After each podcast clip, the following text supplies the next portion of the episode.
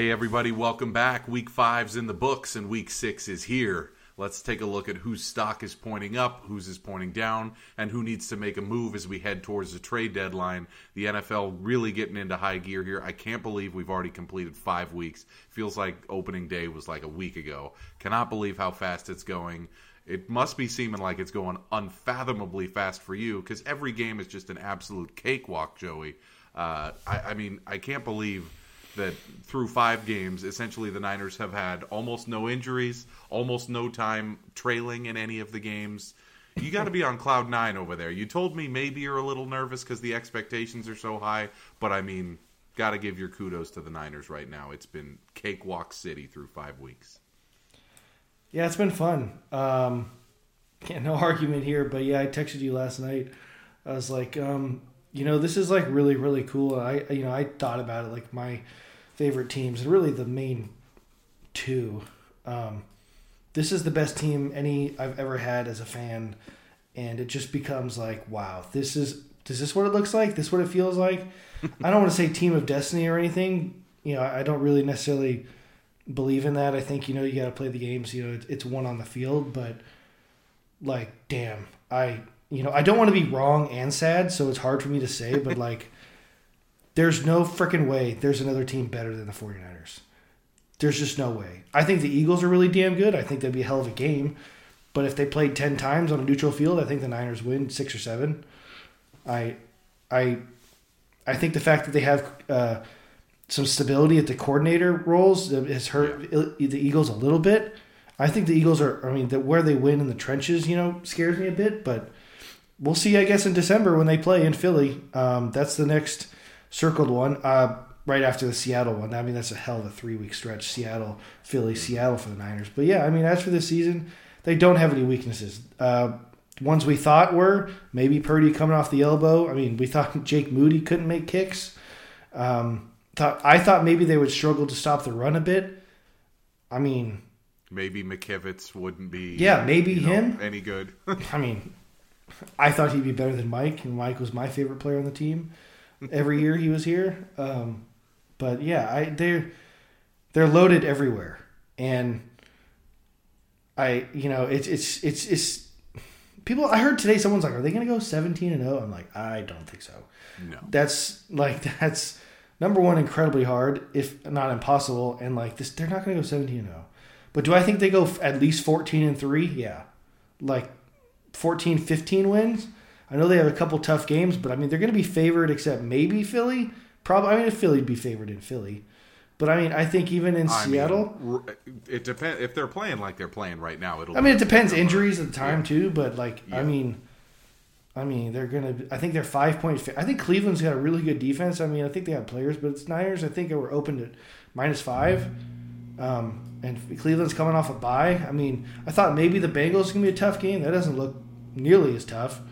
Um, trying to think. You know, well, I, I thought the Vikings would be better, but I mean, still, it's on the road. It's a tough ass place to play. The Chiefs only, you know, I mean, struggled yesterday. Um,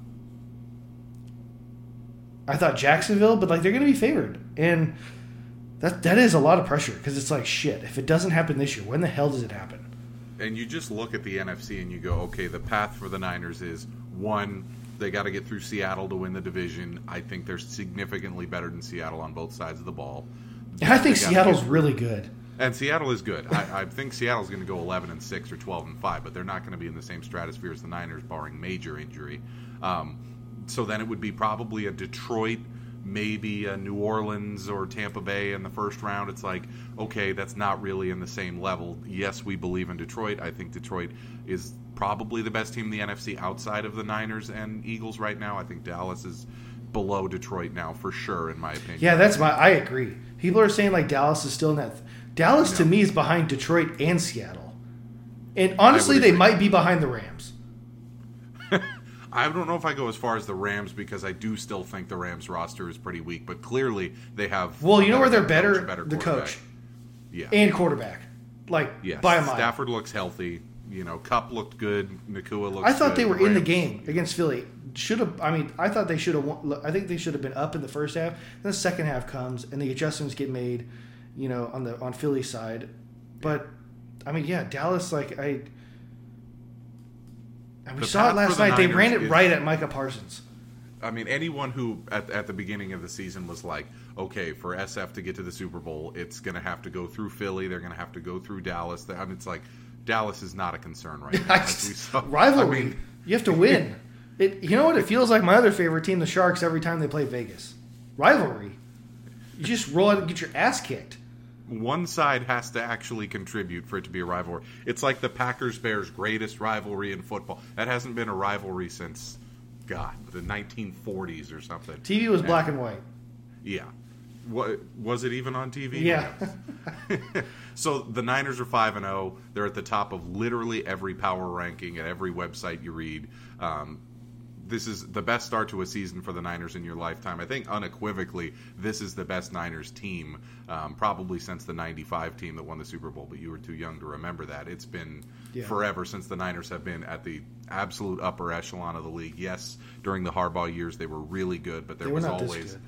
Yeah, there was always, you know, the Brady Patriots, the Manning Broncos, the Wilson Seahawks. Um, there were, you know, even the Saints back then were phenomenal, going 13 wins every year. There was never like a, oh, the Niners are the number one team in the NFL season. This is that season. So crazy start to the year for the Niners. For the Vikings, it's been the exact opposite of 2022. Another one score loss after going 11 and 0 in Kevin O'Connell's first 11 one score games, 1 and 5 in the last six, including the playoff game last year.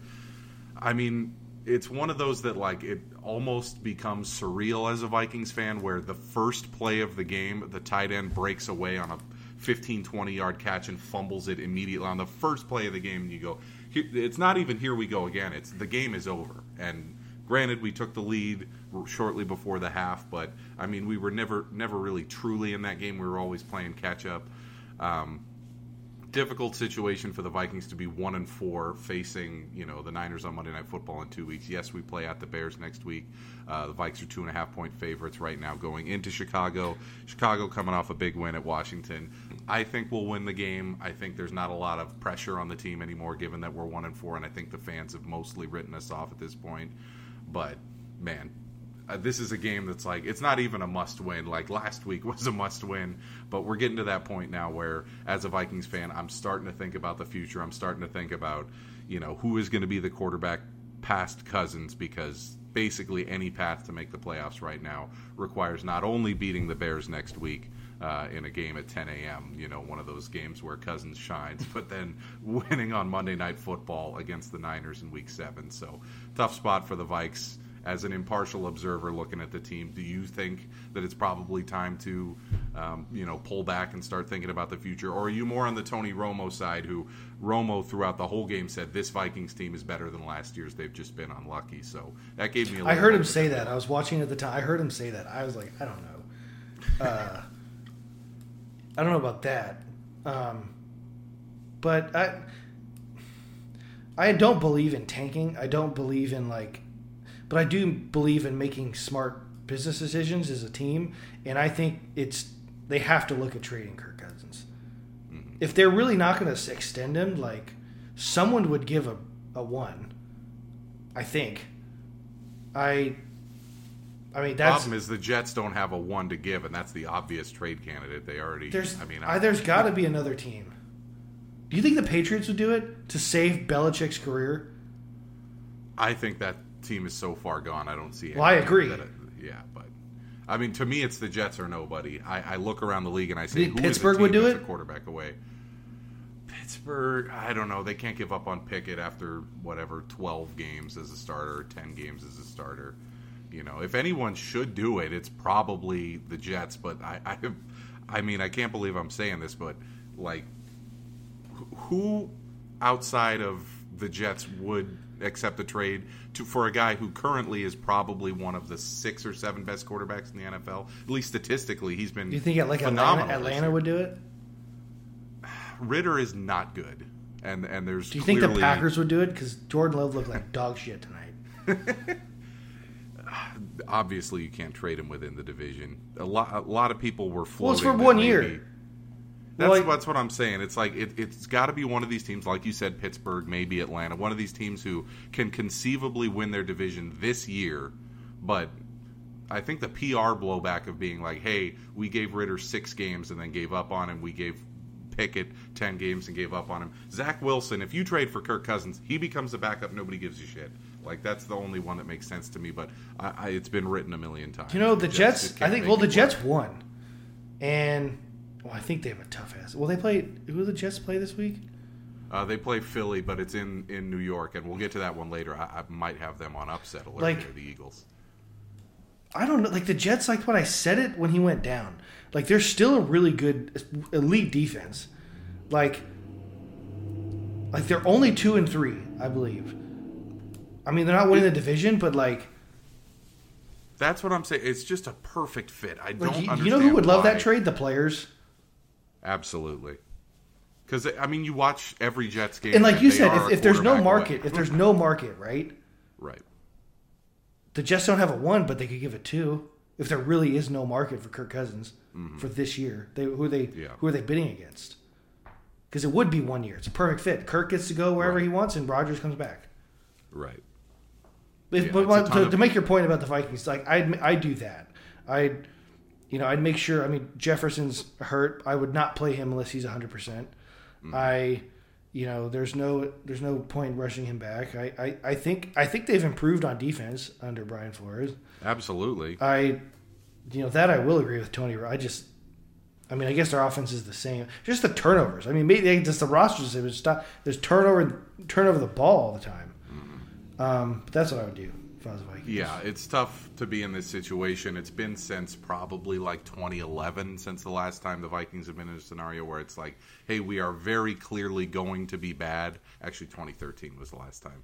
Um, you know, Zimmer came in. We had Teddy Bridgewater. It was all about building for the future. Then in Teddy's second season, we won the division. 2016, we started 5 and 0. 2017, we went to the NFC Championship game. You know, 18, 19, and 20, we we were you know in contention till the last week of the year. We won a playoff game in 19. It's always been a good team, and now we're facing for the first time in a decade. You know, one of those teams that it's just not going to happen. We got to win against the Bears next week, and then just hope for a miracle against the Niners on Monday night the following week. Let's take a look at next week uh, and recap a little bit of what we saw last week. We'll start with Thursday night football. Uh, Denver at Kansas City. Kansas City favored by ten and a half obviously here the main story is Sean Payton. Um, I sent you a TikTok clip earlier that said since Sean Payton has taken over for the Broncos. Oh, the I thought you were going to tell me the other one. no. The I love that one. The, the Broncos have lost to their former ball boy Mike McDaniel, their former head coach Nathaniel Hackett, their other former head coach Vic Fangio, um, all by just you know heartbreaking loss. I believe they also lost their former DC Jack Del Rio. I mean, they're Yeah. just it's literally like And the funny uh, thing is, they're also who. losing because of their former head coach, Vance Joseph. I mean, it is an unreal tire fire there in Denver. When I saw this line was ten and a half, I thought that was actually low. But then I feel like we're appro- they're approaching. Urban Meyer status. I, I, I I I heard that on a podcast today, and I thought, what are the odds that a guy like Sean Payton, who's getting paid twenty million a year, who has won a Super Bowl, who's I believe been to the playoffs like nine times or ten times, would be this level of bad? This that the people are bringing up the name Urban Meyer, who. Top five worst coach in the history of American sports. But that's the of thing. He's he not. did. It just. He's not a. He clearly like doesn't. Urban Meyer clearly does not like not know football, right? So like weird shit happened. Like personally, like I don't believe for a second Sean Payton forgot how to like coach football. Ex- Right. Just again weird shit. Like the Nathaniel Hackett thing was so not unpro- It was so un- unprovoked. It was Yeah. so like unnecessary. It's just pointless. Like every coach worth anything says, don't put stuff on the bulletin board, and he mm-hmm. freaking put it on a projector behind a Christmas tree to light it up, and put it on this gigantic like movie theater screen, and it's like. Like And I, I said this last week Nathaniel. Hackett put up 440 yards of offense in Denver. You see how happy the team was? yeah. Oh, they because CBS went to bonus coverage here for that game. And they, like as soon as they got the you know the turnover on downs for for Denver, showed Hackett and like all his players like hugging him. Like he clearly it clearly meant something to him. And it's like they the you know uh, Salah said we got one game ball, and this goes Coach Hackett, and it's like, yeah, I just Sean, this is a gigantic red flag on Sean Payton right now. a, a lot of unforced errors. You know, it's not one of those things where it's like, oh, hey, we got to clean some things up. It's like, no, you put your team in this position by shitting on the opposing coach, and then threw Russell Wilson under the bus a couple times during. That's the I don't get. I don't him. get. Like you did. Like I get the not kissing babies. I get. I don't. I get it. I don't. I don't love it from the sense like, in hindsight, like you can't be telling Russ this shit in the media, and like being an absolute tire fire yourself. Yeah.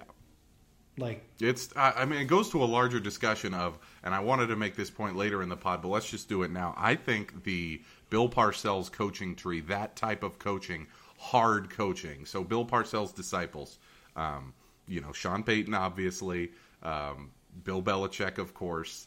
You look Yeah, around the league. At, I mean, that type of hard coaching is just not. there's people who coach hard, but like it's not like their entire coaching identity.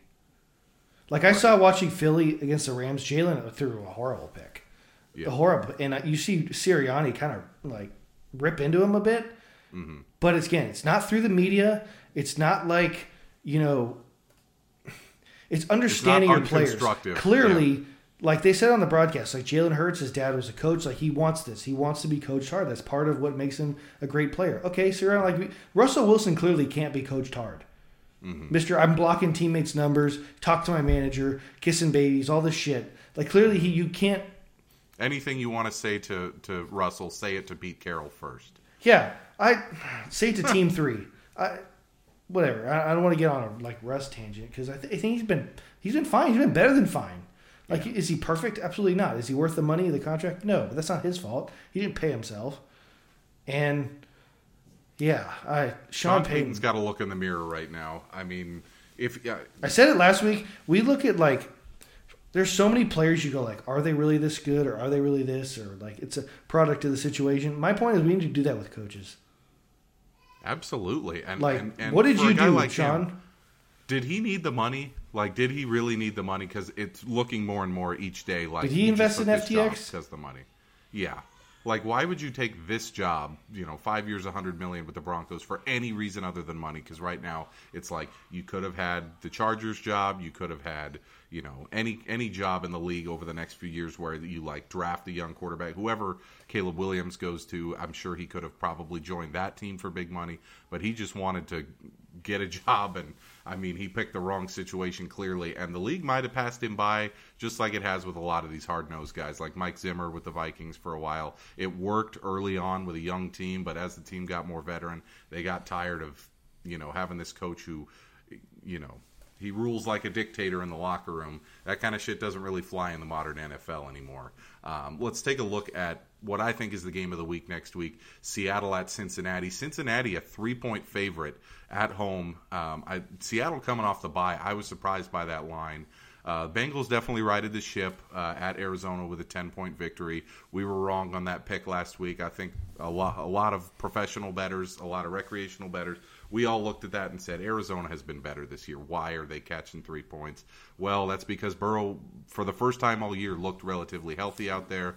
So Seattle coming into town, I think that's going to be the game of the week. I put that as my number one. The only one that possibly could be is, is Dallas at the Chargers on Monday Night Football. But good game brewing this week. As a Niner fan, obviously you'll be paying attention to Seattle. Um, do you like the line at minus three, or do you lean Seattle there? No, I mean the line. Yeah, I just don't know what to make of the Bengals. I mean, I think at any moment they could look like the last few years, but I don't know. Like, I didn't even. I didn't think they would play that well.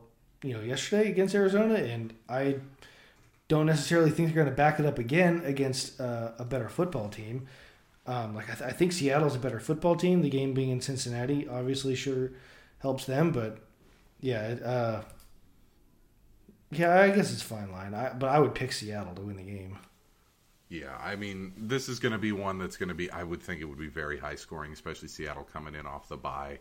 Um, probably going to be, you know, a slugfest there. Um, I really think, you know, the other candidate for game of the week on Monday Night Football is going to be similar to this one, where it's just going to be throw, throw, throw. I don't think the running games for either team are going to get established, so that's one to look forward to, especially for you as a Niner fan. If you watch that game early in the day and you see Seattle down and you're up, you're like, okay, if we can get a two game lead in the division before we play Seattle, you can really start to think about, hey, let's rest some guys in certain situations. Um, one other game in the in the early games I wanted to get to before we get to some of the more marquee matchups: Washington and Atlanta. Atlanta's favored by two. Don't really care about the game that much. I just wanted to bring up Washington's loss to the Bears last week.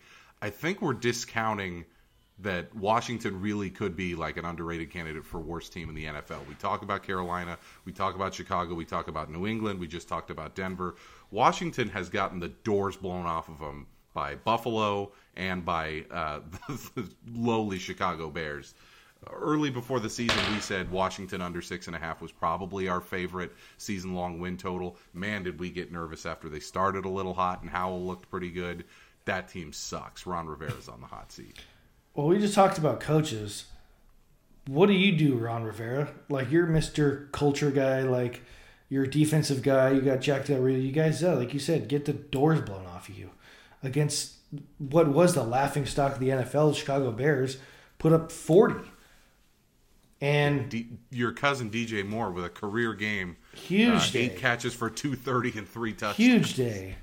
Um, yeah, I I don't, but that, but then I thought they played Philly well. I know division games different; they know each other really well, but like, I don't know what to make of Washington. I think they have talent on the offensive side of the ball, and they put the thing is like they put so much money in their defensive line, and they're not. They don't play with any effort. We saw the you know new team owner Magic Johnson rip them after the, Yeah. the, like was his piss poor effort whatever whatever he said. Like yeah, they got Chase Young. Chase Young is a complete bust as a second overall pick. Like, like, and I'm not even going to say the injuries. Like, I, he the Niners played him his rookie year, and I thought like I thought he was the best player on the field. But the Niners, that was their COVID 2020, where literally everyone got hurt. It was a shell of a team, what they could have been. But still, I thought he was really. But since like a little bit in his rookie year, he's been just either completely not even playing because of injury, or he's just been widely just ineffective. And they also have Daron Payne. They got Jonathan Allen. They got John uh, Montez Sweat. Um, I think that's it. Yeah, and uh, they're just not good. And like you're a defensive guy, Ron. What? And, and what He's River, not- he- Riverboat Ron? And then you, like I said, we don't go for two against Philly on the road. He said we did go for it because my team was gassed. You know who's gassed? The defense. playing against Jalen Hurts in that insane offensive line all game. Yeah, Rivera has to be the favorite now to be the first coach fired. Now that Eberflus got a win out of the way and looked really good on Thursday last week, um, so he's definitely the, on the hottest seat in the NFL, especially with Brandon Staley reeling off a couple wins in the last few weeks. Um, another early game. This is actually going to be a great game. Indianapolis at Jacksonville. Both teams three and two. Jacksonville's got some momentum after uh, beating Buffalo, actually pretty soundly in that game. It was a five point win for them, but it, it felt like a lot more. Some of that was in garbage time for Buffalo. Um, Jags are making their case. I think you know the AFC is obviously Kansas City's to lose as it always is, but right now the Jags, I think, with that win against Buffalo, made a statement. I think Buffalo might be one of those up and down teams. Like there have been points during this season where you've said, you know, that you were wrong. Buffalo's actually a powerhouse, and now you get a chance to be like, hey, you're right. There's, where there's well, smoke, the there's thing. fire in Buffalo. That's the thing. I don't want to talk about Buffalo because this isn't a Buffalo game, but just quick, like Buffalo is a is a is a boxer who's got a knockout punch and nothing else. If they don't knock you out, they, they it's like they start to get tight, and it's like we don't know what to do. We have to. Oh shit, we do have no running game. Other, They ran for 29 yeah, yards. Other than our quarterback. um, but for this game, is this is this already the second time Jags and Colts have played? yes, they played week one. Yeah. So and the Colts beat them, right? no, Jaguars did. Yeah, the Jags won. They came back. It, the Colts should have won, but the, the Jags scored that late touchdown uh, after a uh, Richardson turnover. I remember that game from week one. Yeah. Yeah. So I mean, the It's AFC South is not. Yeah. I said this for being such a freak athlete, Anthony Richardson. He's hurt a lot. I mean, it's he's played in five or four games now in his career, and he's left injured in three of them. Yeah, who would have thought that he was the guy getting injured all the time and not Bryce Young? um, yeah, I mean, it's a good. Who, who knew the AFC South was actually uh, kind of spicy uh, with these teams? Uh, Colts, Jags, Texans, Titans are you know obviously with Vrabel a well coached team, but yeah, I mean this would be a really good game. I, I mean, I, if I'm a you know have any interest in the Jaguars, you know, if I was a fan, I, I want to see them kind of like make a statement. Like the Colts should not be in your league, Jacksonville. They should win this by Like, two touchdowns. At home, like you should like put some put some wins together.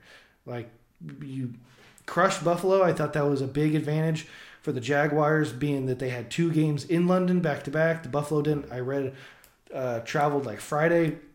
The fact that that game was a Buffalo home game, you didn't have to play that in Buffalo. Again, they rolled they rolled them. Uh, not gonna like say that they didn't deserve that win, but uh, let's let's come back home and like Make a statement. yeah. Absolutely. Which I just talked myself into thinking like two weeks in London, like are they think are they all weak at home like ooh little jet lagged? I don't know. Yeah, and I mean, this is a great time to catch the Colts with Richardson definitely out for this one. So Jacksonville going to try to make a statement there.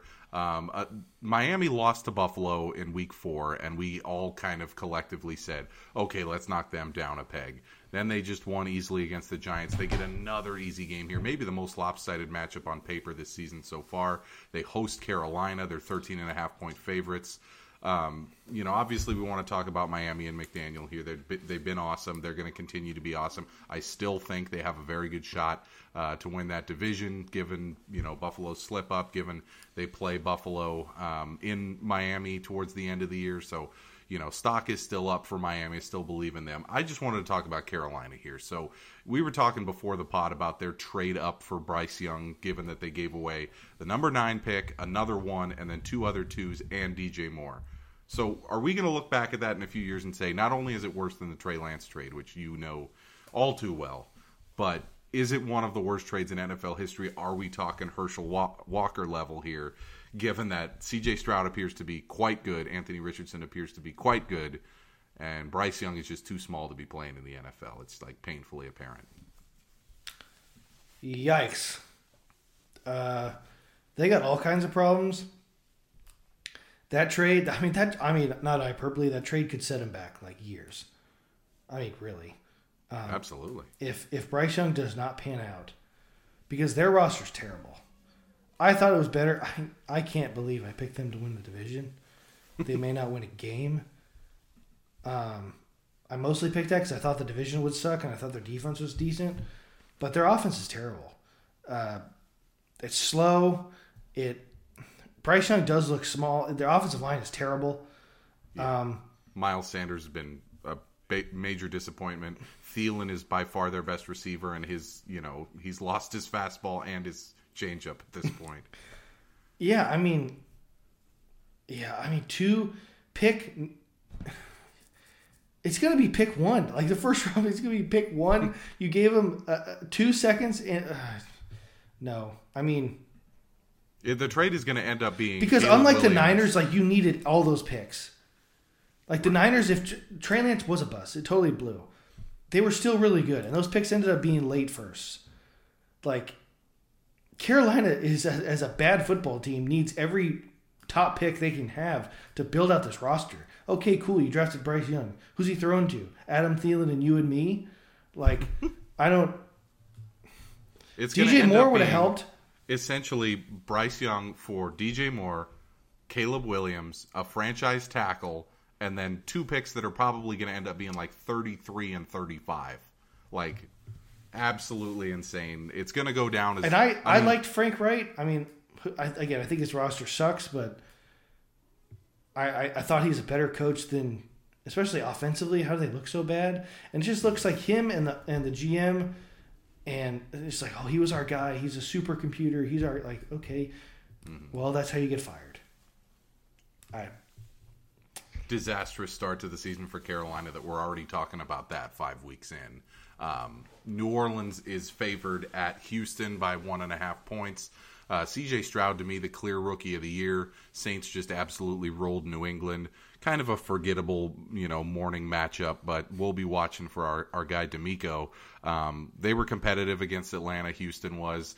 New Orleans is clearly a little bit better than we thought. Yes, they laid an egg against Tampa Bay, but again, like you said, early season divisional game where the teams know so much about each other. Maybe you can throw that out.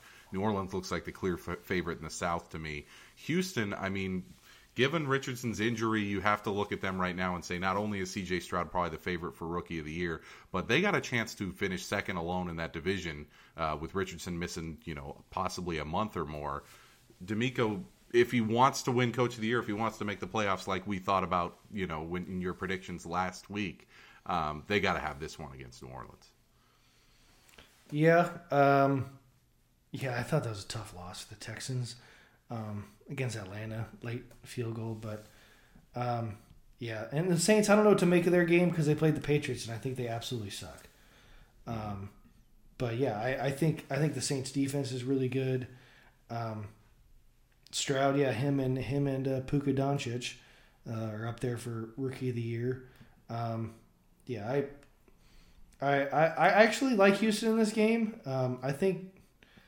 Uh, I thought it would be Pick'em. You know, when I saw it was New Orleans one, at first it was New Orleans two. Now it's moved to one and a half. I think you know, especially when we saw how they played at home uh, against the Steelers the week prior.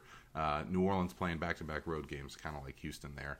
Uh, one other game that we got to talk about: uh, New England at the Raiders. Raiders are favored by three. We were what a- texting a each other. Game. I mean, we were texting all day on Sunday about, you know, who's going to be the Jack and the Bum of the week, who's going to be this. And I mean, Belichick is hurting his legacy. We'll talk about it later.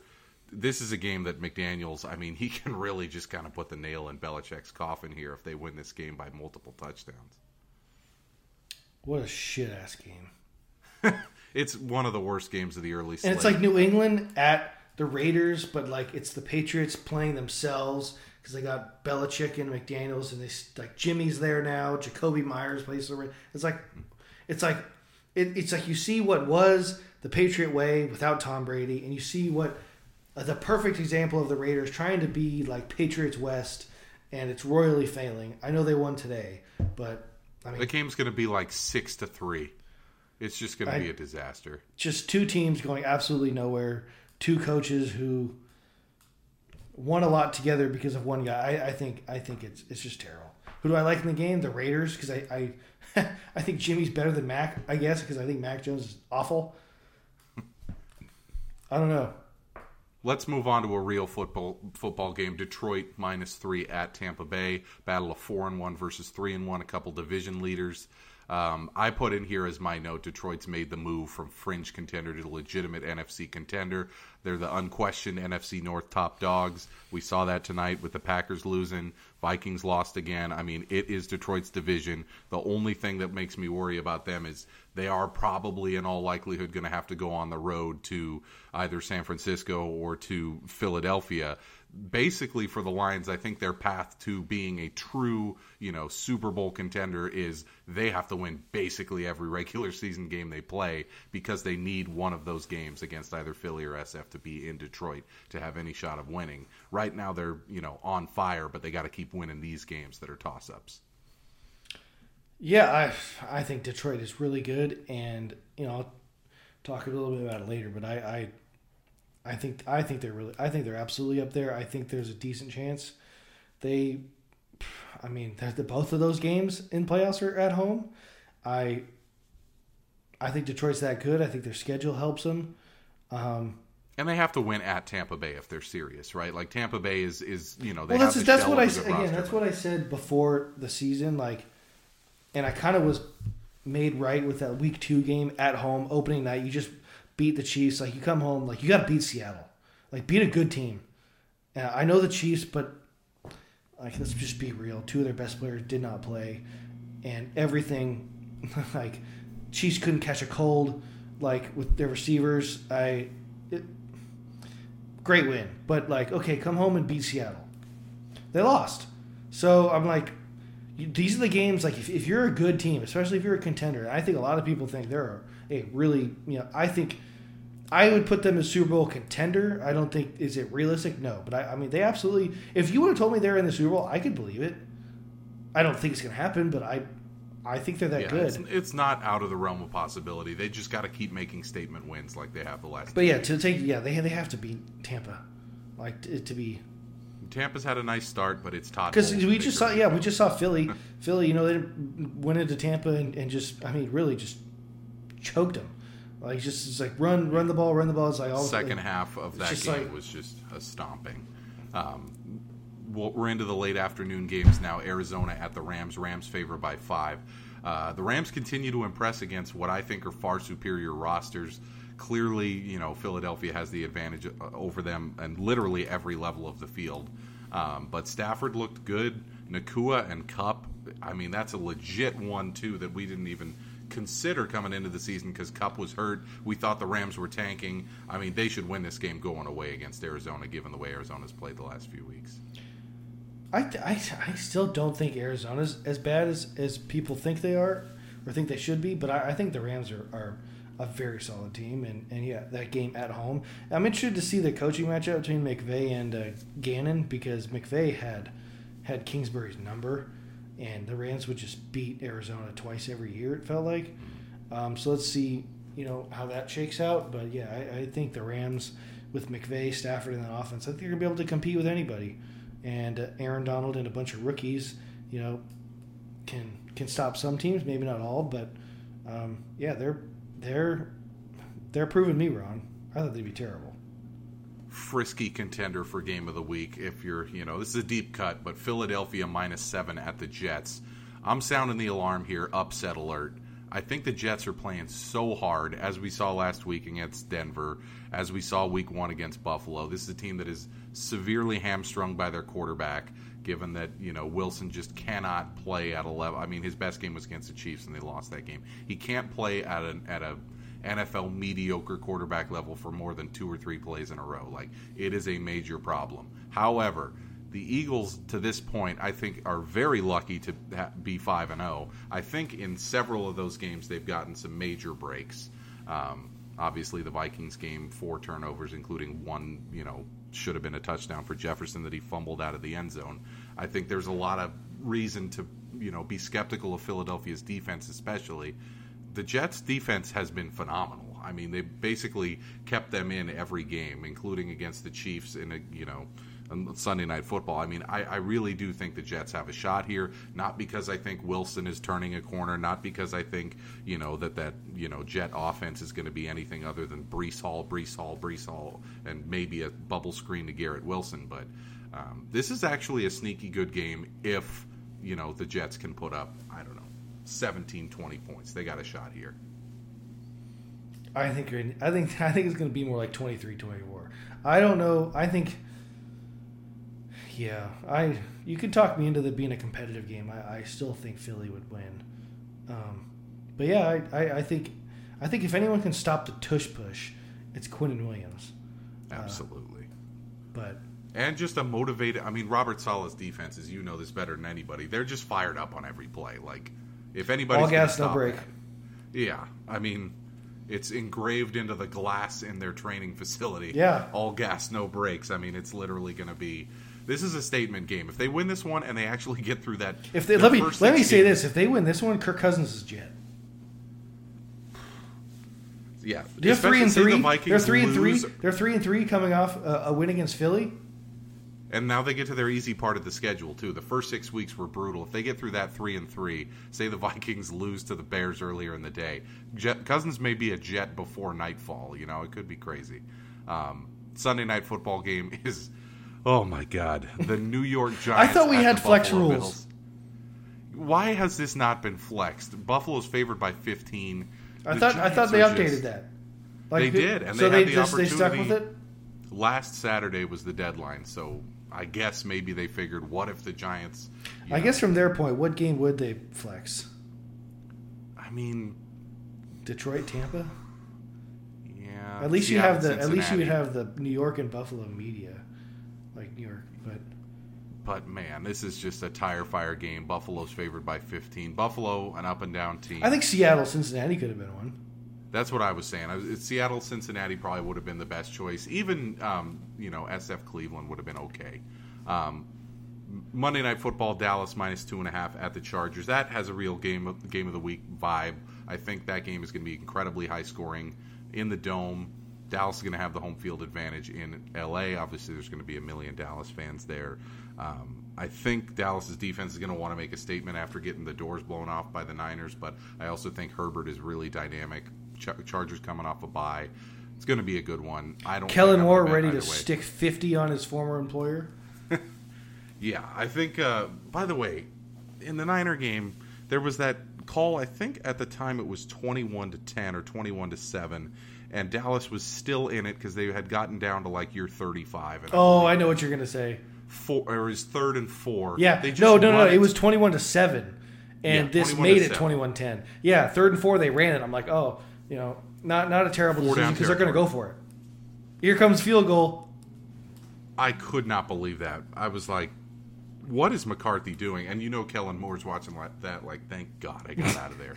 If I would have heard that in my headset, I would have been like, "You fucking serious?"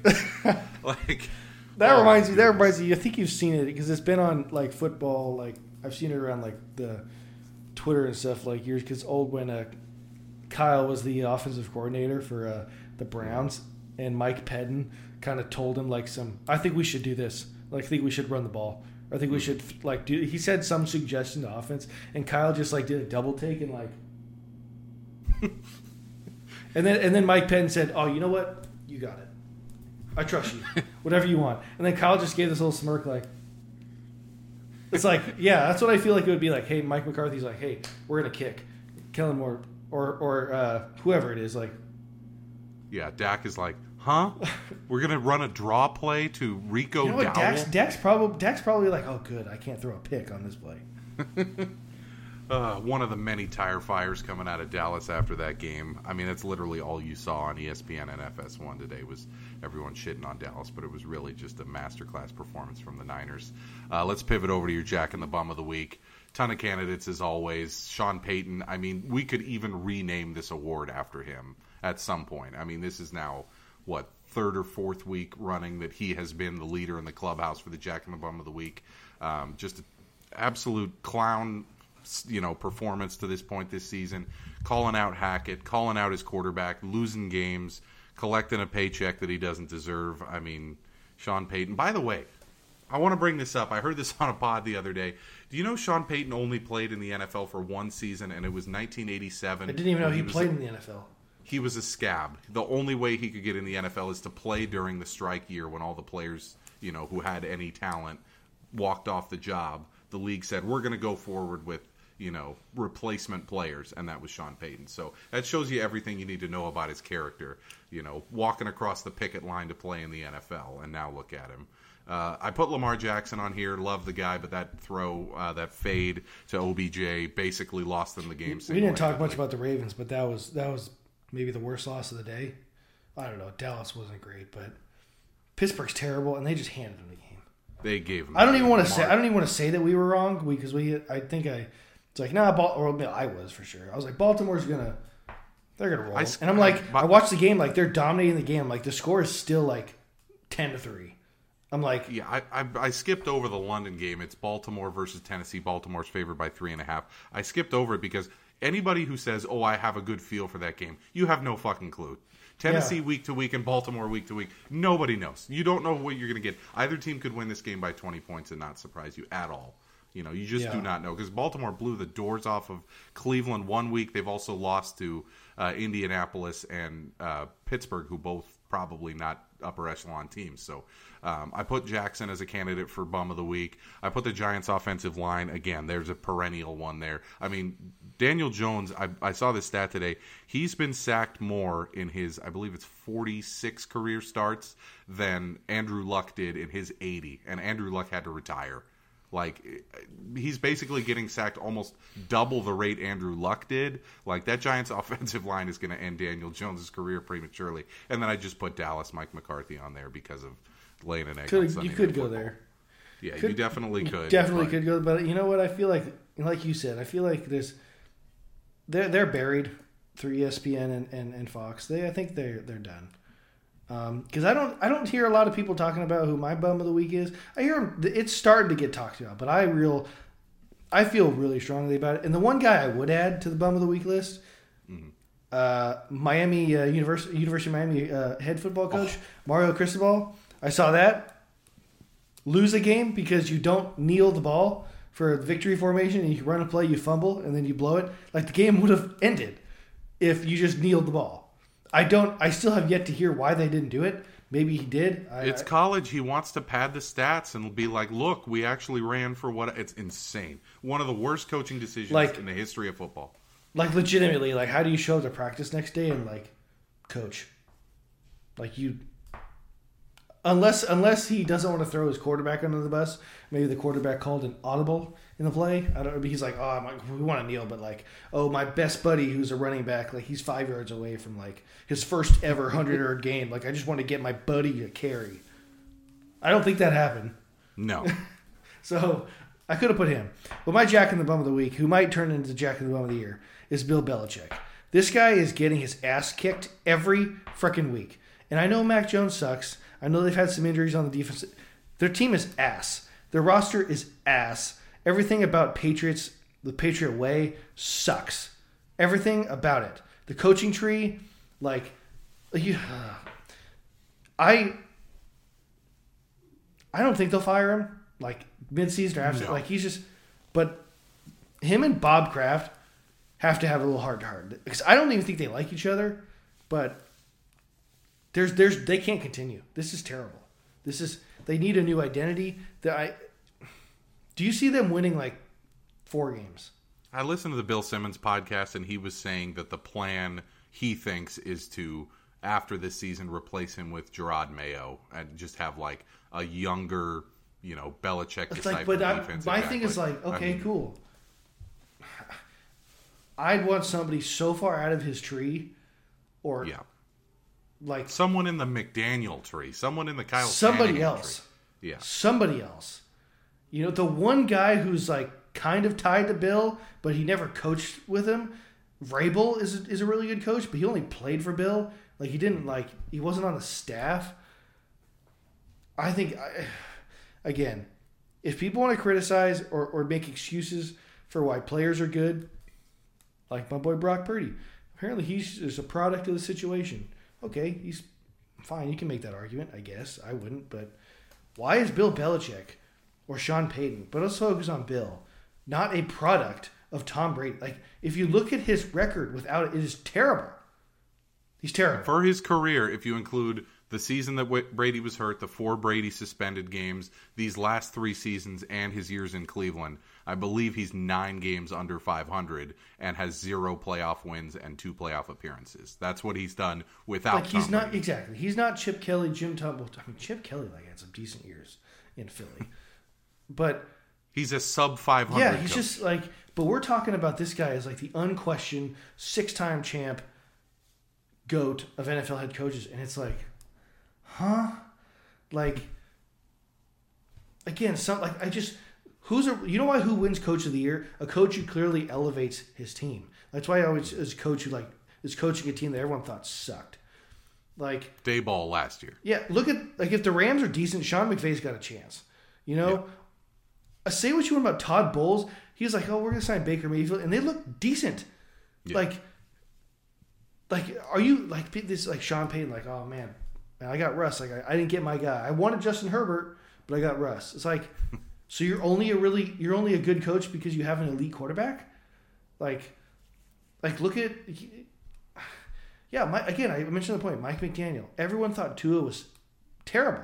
Thought he was either Yeah. injury prone or terrible. Mike McDaniel was like, "Don't worry, bud. I'll make you good. I'll make you super All that talk after the 2021 season was how Tua was this epic bust and they should have taken Justin Herbert. Now we're like, hey, those guys are basically, you know, in the same echelon of quarterbacks. All yeah, because I, of McDaniel. I, I, I don't like. Again, Belichick does not elevate his and on top of that, I'm, I'm talking strictly coaching. Bill is also the GM, so I kind of want to say, "Oh man, he has Mac Jones." Well, guess who drafted him? You, Bill. He's got no one to throw to. Guess who drafted all of those guys and acquired all Yeah, of they those said. that- I, I saw today or read it. Like the last year, they took two guards and two kickers in the draft. He also drafted a player from Lenoir-Rhyne University, which is Division Three, who wasn't even on any of the scouts' big boards in the fourth round a couple years. ago. I remember seeing that. It was like literally every single analyst on NFL Network, ESPN, I love ABC. When, like, they're like, when they go to Mel they're like, Kiper and they're like, he's not in the book. He's not in the book. yeah. He's like, I didn't even know that university had a football team. Like Belichick's last he three said, years. He said, for all I know, that guy went to Bishop Sycamore. I don't know. Like, where, where did he go? yeah, no, I just there. He's the Patriot way, like you said. It's his coach, his coaching tree. I even want to blame him. It's just it doesn't work. It Joe Judge, Matt Patricia, Romeo Crennel, Bill O'Brien. It's just it was I don't Tom know, Brady. his- I, I he's actively hurting his legacy every week the Patriots go out there on the field because it keeps getting worse. They've lost what seventy two to three the last two weeks. Like the Patriot way, the Belichick way. and like okay, mm. we all thought Dallas was a great team. Are they? Like Dallas's wins have come against you know the Patriots, Jets, and Giants. Like roll rolled them. And I'm not to say I'm not here to say like Dallas isn't a good team. They obviously are, but like you know you can't you lose 38 to three. The next week, like the Yeah, Saints, that's a good point because like if th- these losses would have been to Miami and Kansas City, it's one thing. It's Dallas and it's like uh, Dallas. Dallas at home. Like I, I, I get it. Like I'm not gonna say like that's not a. It, it, you know, it's under- late career David or Derek Carr. I mean, Yeah, Derek Carr is hurt, and like they clearly are not throwing the ball like more than like ten yards downfield. And again, you're at home and just you're thirty-four nothing. Unacceptable. I mean, It's it's it's it's bad. It's really bad, and it feels kind of like he's just hanging on to try to catch the record, uh, Don Shula's record for most wins as a coach. Because it's like, what is the point at this point of being there that- anymore? yeah. Does anyone hire him? If That's- they do let him go, I don't know. say that he says after this season, "Hey, I'm leaving. You know, thank you for 23 great seasons. I'm leaving." Does does anyone pick up the phone? Do the Chargers pick up the phone and say, "Hey, we can replace Staley with Belichick"? That's that's a really I don't know, because like you would think, like maybe if he's not really like the best ever, but he'd still be like decent. One of these like new owners, like Washington, like a new like Magic Johnson, like you know that ownership group in Washington. Do they say, "Hey, here's 25 million a year, come run the show"? I think Sean Payton. Like, I think Sean Payton's hire in Denver is a really like it's a wake up call for the league. Yeah. yeah, yeah. Like- I, I it's, it's, Bill it's like you have to find find your own coach, find your Yeah. own like identity. Like all find these a teams, DeMeco Ryans, don't find a retread. You know, find, uh, like like like the Texans. Yeah, they hired him, but the Texans before him tried to be Patriots Southwest. Like Mm-hmm. the Raiders are trying to be Patriots West, and it's failing. Again, I know they won today, but Jordan Love forgot what team he was playing for, and yeah, After last year, I believe there were multiple times you had, you know, Tom Brady, the greatest quarterback of all time, as your Jack in the Bum of the Week. You had Aaron Rodgers, first ballot Hall of Famer, Jack in the Bum of the Week. Now you have a six-time Super Bowl champion head coach as your Jack in the Bum. Of no the Week. one, no one can hide from the No Jack one's the Bum safe. of the Week. Yeah, no from one's safe. Joey's Jack in the Bum of the Week. Nobody's safe. Let's go over to my You Like That picks of the week. So far this year, we're 13, 10, and 2. We went 2, 2, and 1 last week. Uh, we had Houston, which pushed at plus 2. Arizona plus 3, lost against Cincinnati. Miami minus 11, 1. Niners minus 3.5 was the stone cold lock of the week. And then the Packers, we just lost on Monday Night Football. So 2, 2, and 1 uh, last week, bringing us to 13, 10, and 2 for the season. Uh, I got five picks here. I'm going to run them by you. You tell me if I'm crazy or not. Kansas City minus 10.5 on Thursday Night Football. I just think it's a full fade of Sean Payton. Yes, Travis Kelce may not play in this game, but I mean, this is kind of one of those situations where you go against the team that is clearly not playing for their head coach. Like, that team is defeated. They don't want to play for him. He's lost the locker room. I like Kansas City there, and no reason to take Denver at, at that point spread. Um, Seattle plus three. What do you like on that one? Yeah, you okay I- with that on the road? No, I, I think they're better than Cincinnati. I yeah, it makes no sense that that Seattle is plus three against Cincinnati, but Arizona was also plus three against Cincinnati. Like Seattle is more than a touchdown better than Arizona, and I don't understand why that line's only three. Burrow's going to have to play out of his mind again, and so is Ja'Marr Chase after his career game last week. Seattle, Uh, Seattle's my- got better corners. yeah, good luck pulling that on Riq Woolen versus whoever you're going against there in Arizona. Um, Miami minus 13 and a half at home against Carolina. This feels like one of those betting bully things where it's just like I bet against the really really bad teams and Carolina's really really bad. I think Miami might look ahead to a tougher matchup next week, but I still What would this line have to be for you to bet Carolina?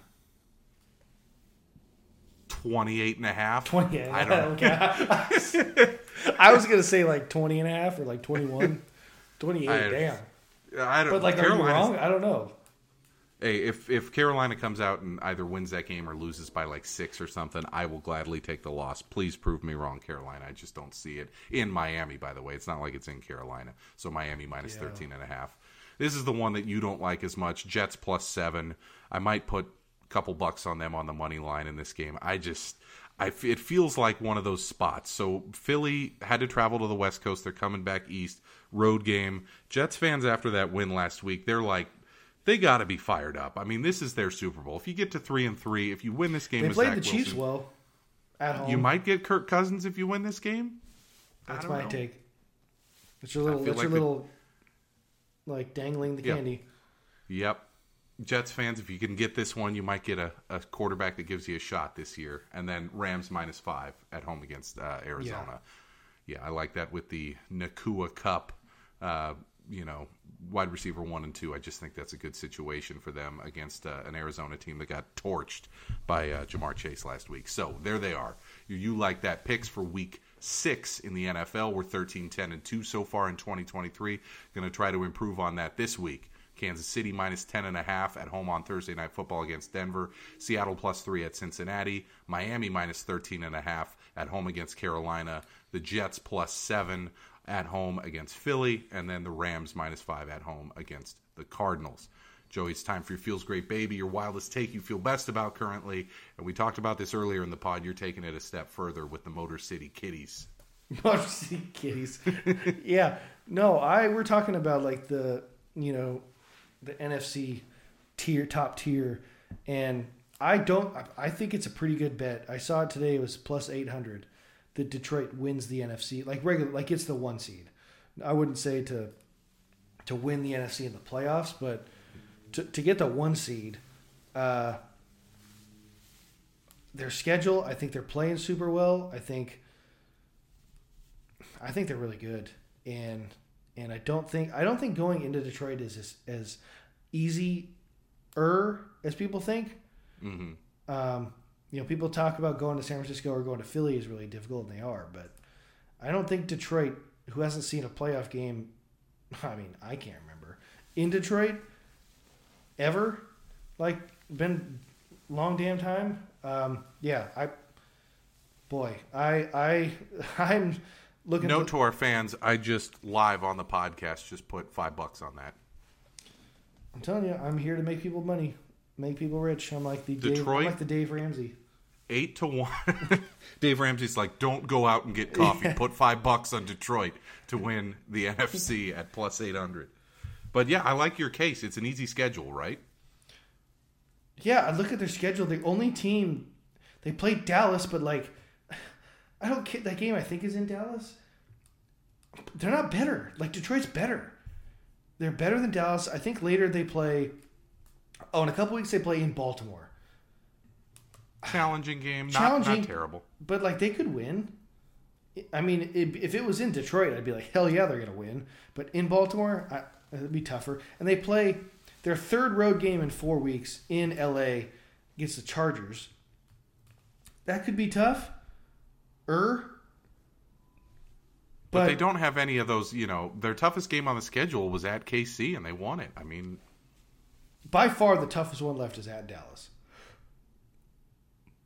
Like they also have the Packers, Saints, Bears twice, Denver, Vikings twice. Viking. I mean, division games, even against Chicago, like division games, I, I wonder.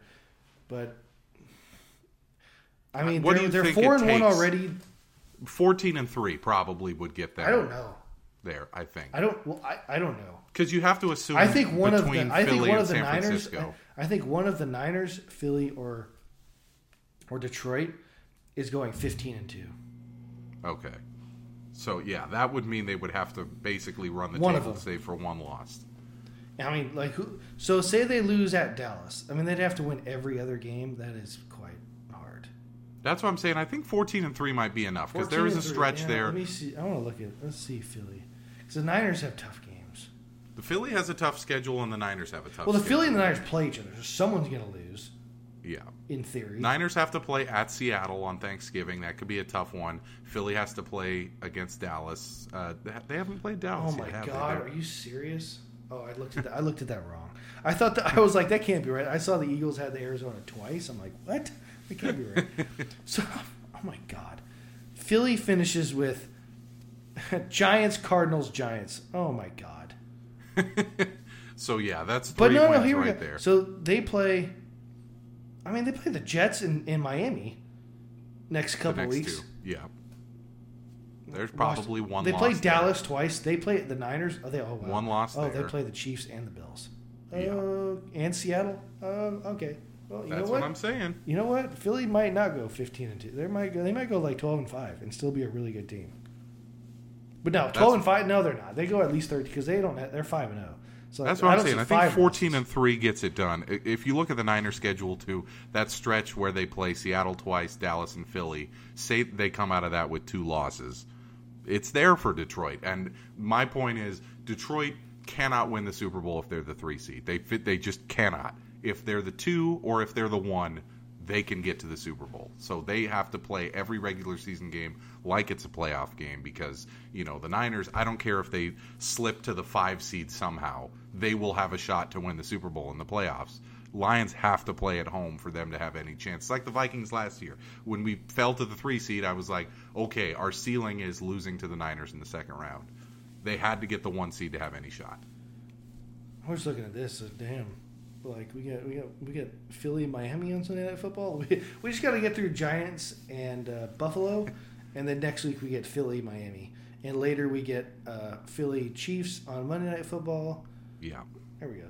Okay. We got some real big. That's what I texted you right before Niners Dallas was time for some big boy football, and boy was I wrong. That was just a beatdown. but yeah, got some good games coming up in prime time finally. So you like Detroit plus eight hundred to uh, be be the one seed in the NFC. I do like that bet. It was If I- plus if I wanna take to it win the further- conference. Yeah. Oh, it was for the Super Bowl. No, no, no. You had it right. It- to win the conference outright, I believe is like thirteen or fourteen to one. But to be the number one seed is eight to one, and I just bet that. I like that. You know, if you're if you got money to blow out, I mean, putting a hundred on them to win the NFC, like get the Super Bowl. I mean, I win 14, I like putting these little bucks. amounts on it because then you can root for it, kind of just like you know, oh, that'd be cute if that happened. You know, if I put like five hundred bucks on it, I'm like, oh, they're really gonna win that. Oh, I would never. I don't. know. I would never put five hundred. Yeah, I think I, the like most I putting these little like amounts 100. to give me a rooting interest. But yeah, if you got the money to blow, put a couple bucks on uh, Detroit to finish as the one seed in the NFC. Um, one other thing we want to talk about before we close the pod. Great pod this week. Um, want everybody to follow us on social media. We're still trying to build our Twitter, our uh, TikTok, our Instagram. Uh, it's at YLTFGB Pod. I'm your host, Erik Stenholm, at Erik Stenholm on all social media platforms. Joey's off social media, and that's why he has a healthy mental state. Um, let's go to one last topic uh, before we close the pod. Uh, the Sharks season starts uh, in two days. Um, we are both Sharks super fans. You more so than me. You're one of the biggest Sharks fans in the world. We're entering year five of just a total clusterfuck teardown. Um, this season, I read several Sharks season previews, and normally cautious, um, you know, media people, sports writers, they have no problem just openly saying that this team is absolutely horrible. Like when It you're is. faced with the exact opposite of what the Niners are right now, a team who is just bad in all aspects and has no hope. Like, how do you enter that as a super fan, as someone who lives and breathes Sharks hockey? As you go into this season, do you just say, "I'm going to watch the Niners. I'm going to pretend hockey doesn't exist," or do you I try to do find that. like, or do you you just say, "I'll watch," you know, Eklund and the other. Well, the coolest thing is number one, I love the sport. So, Uh, I do watch like other teams. No, I mean I'm. The team sucks. The team, but I, it, in a weird way, I'm more excited for this season than last year because last year it felt like we weren't recognizing that this is a rebuild, um, and it's like like they would make these signings like or trades for these fringe players. Like, oh, are we trying to like compete? I'm like, we shouldn't be. Uh, we should be like selling off anyone who makes like a dollar on this team. Um, and uh, I'm, I'm excited to see what they do without Karlsson. I, I'm you know he's obviously a really good player, but I mean this team was going nowhere with him and his money, and yeah, I mean there's nothing there's nothing exciting about what's going to be on the ice for the next 82 games. There's nothing. I'm not going to sugarcoat it. It's a terrible roster.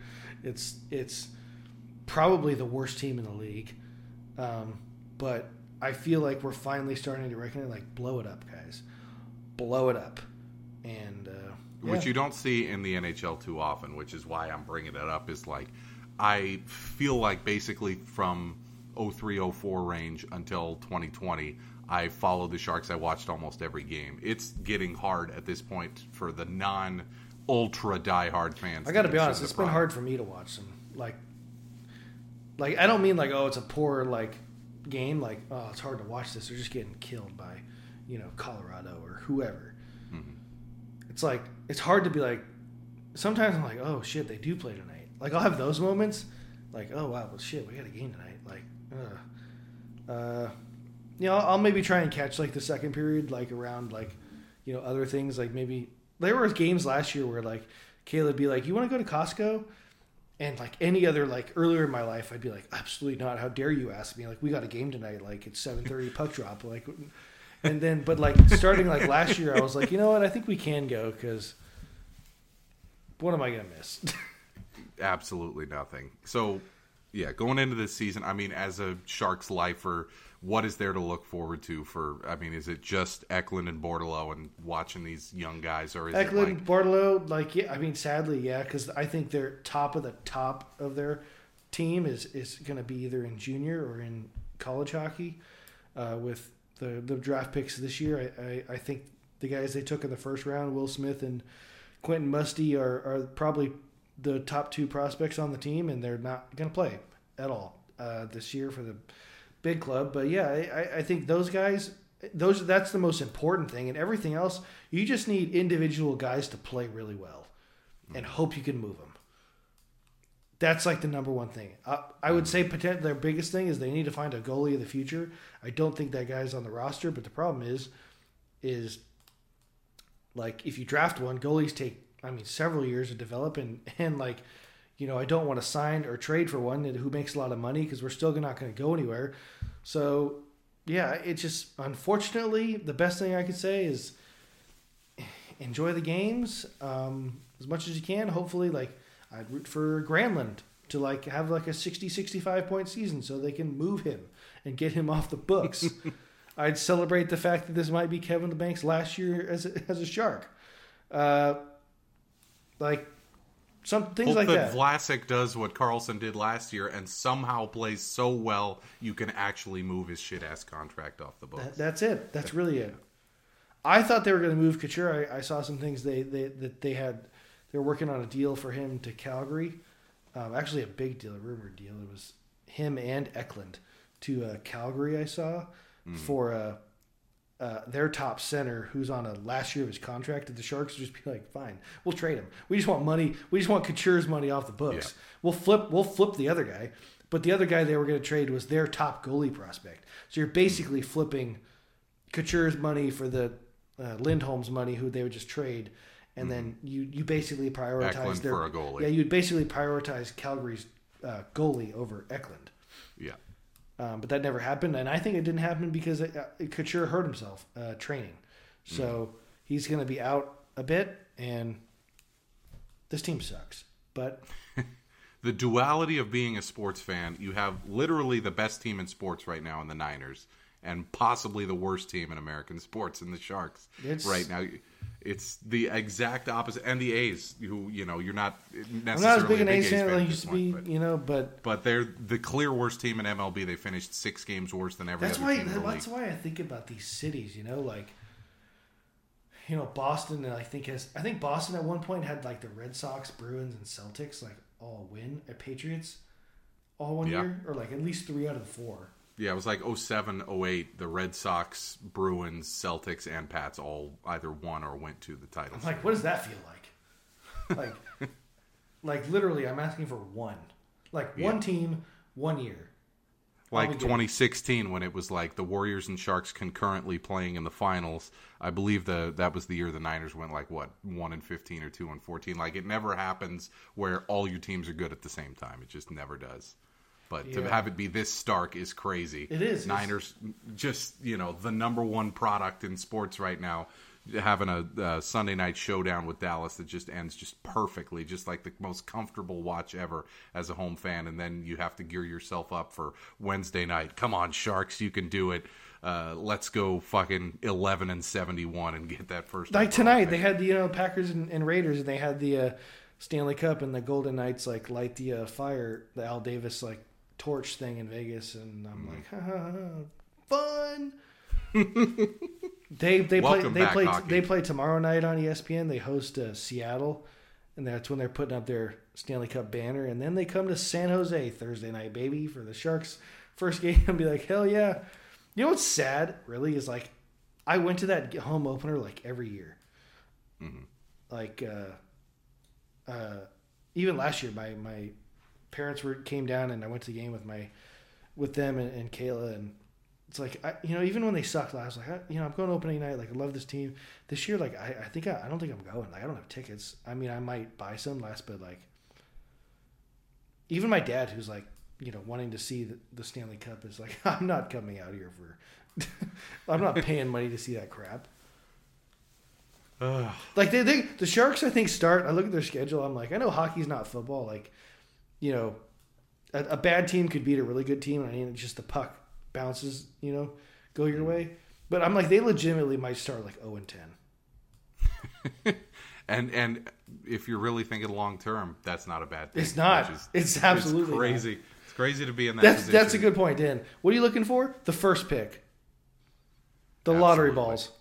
Yeah, I'm not, I'm looking for Eklund and Bordeleau to play well but lose almost every Yeah, game. they I want everyone, all the forwards and, de- and defensemen, career years. I want the goalies to suck. I want them to lose every game. Um, yeah. Yeah. Tough tough spot, but that's the duality of being a sports fan.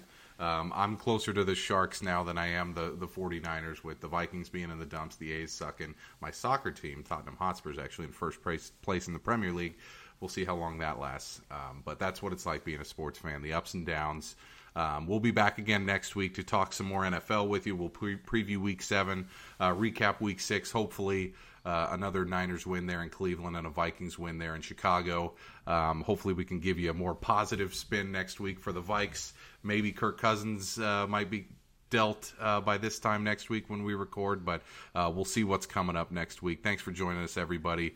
Um, this is Erik and Joey signing off from another episode of You Like That Feels Great Baby podcast.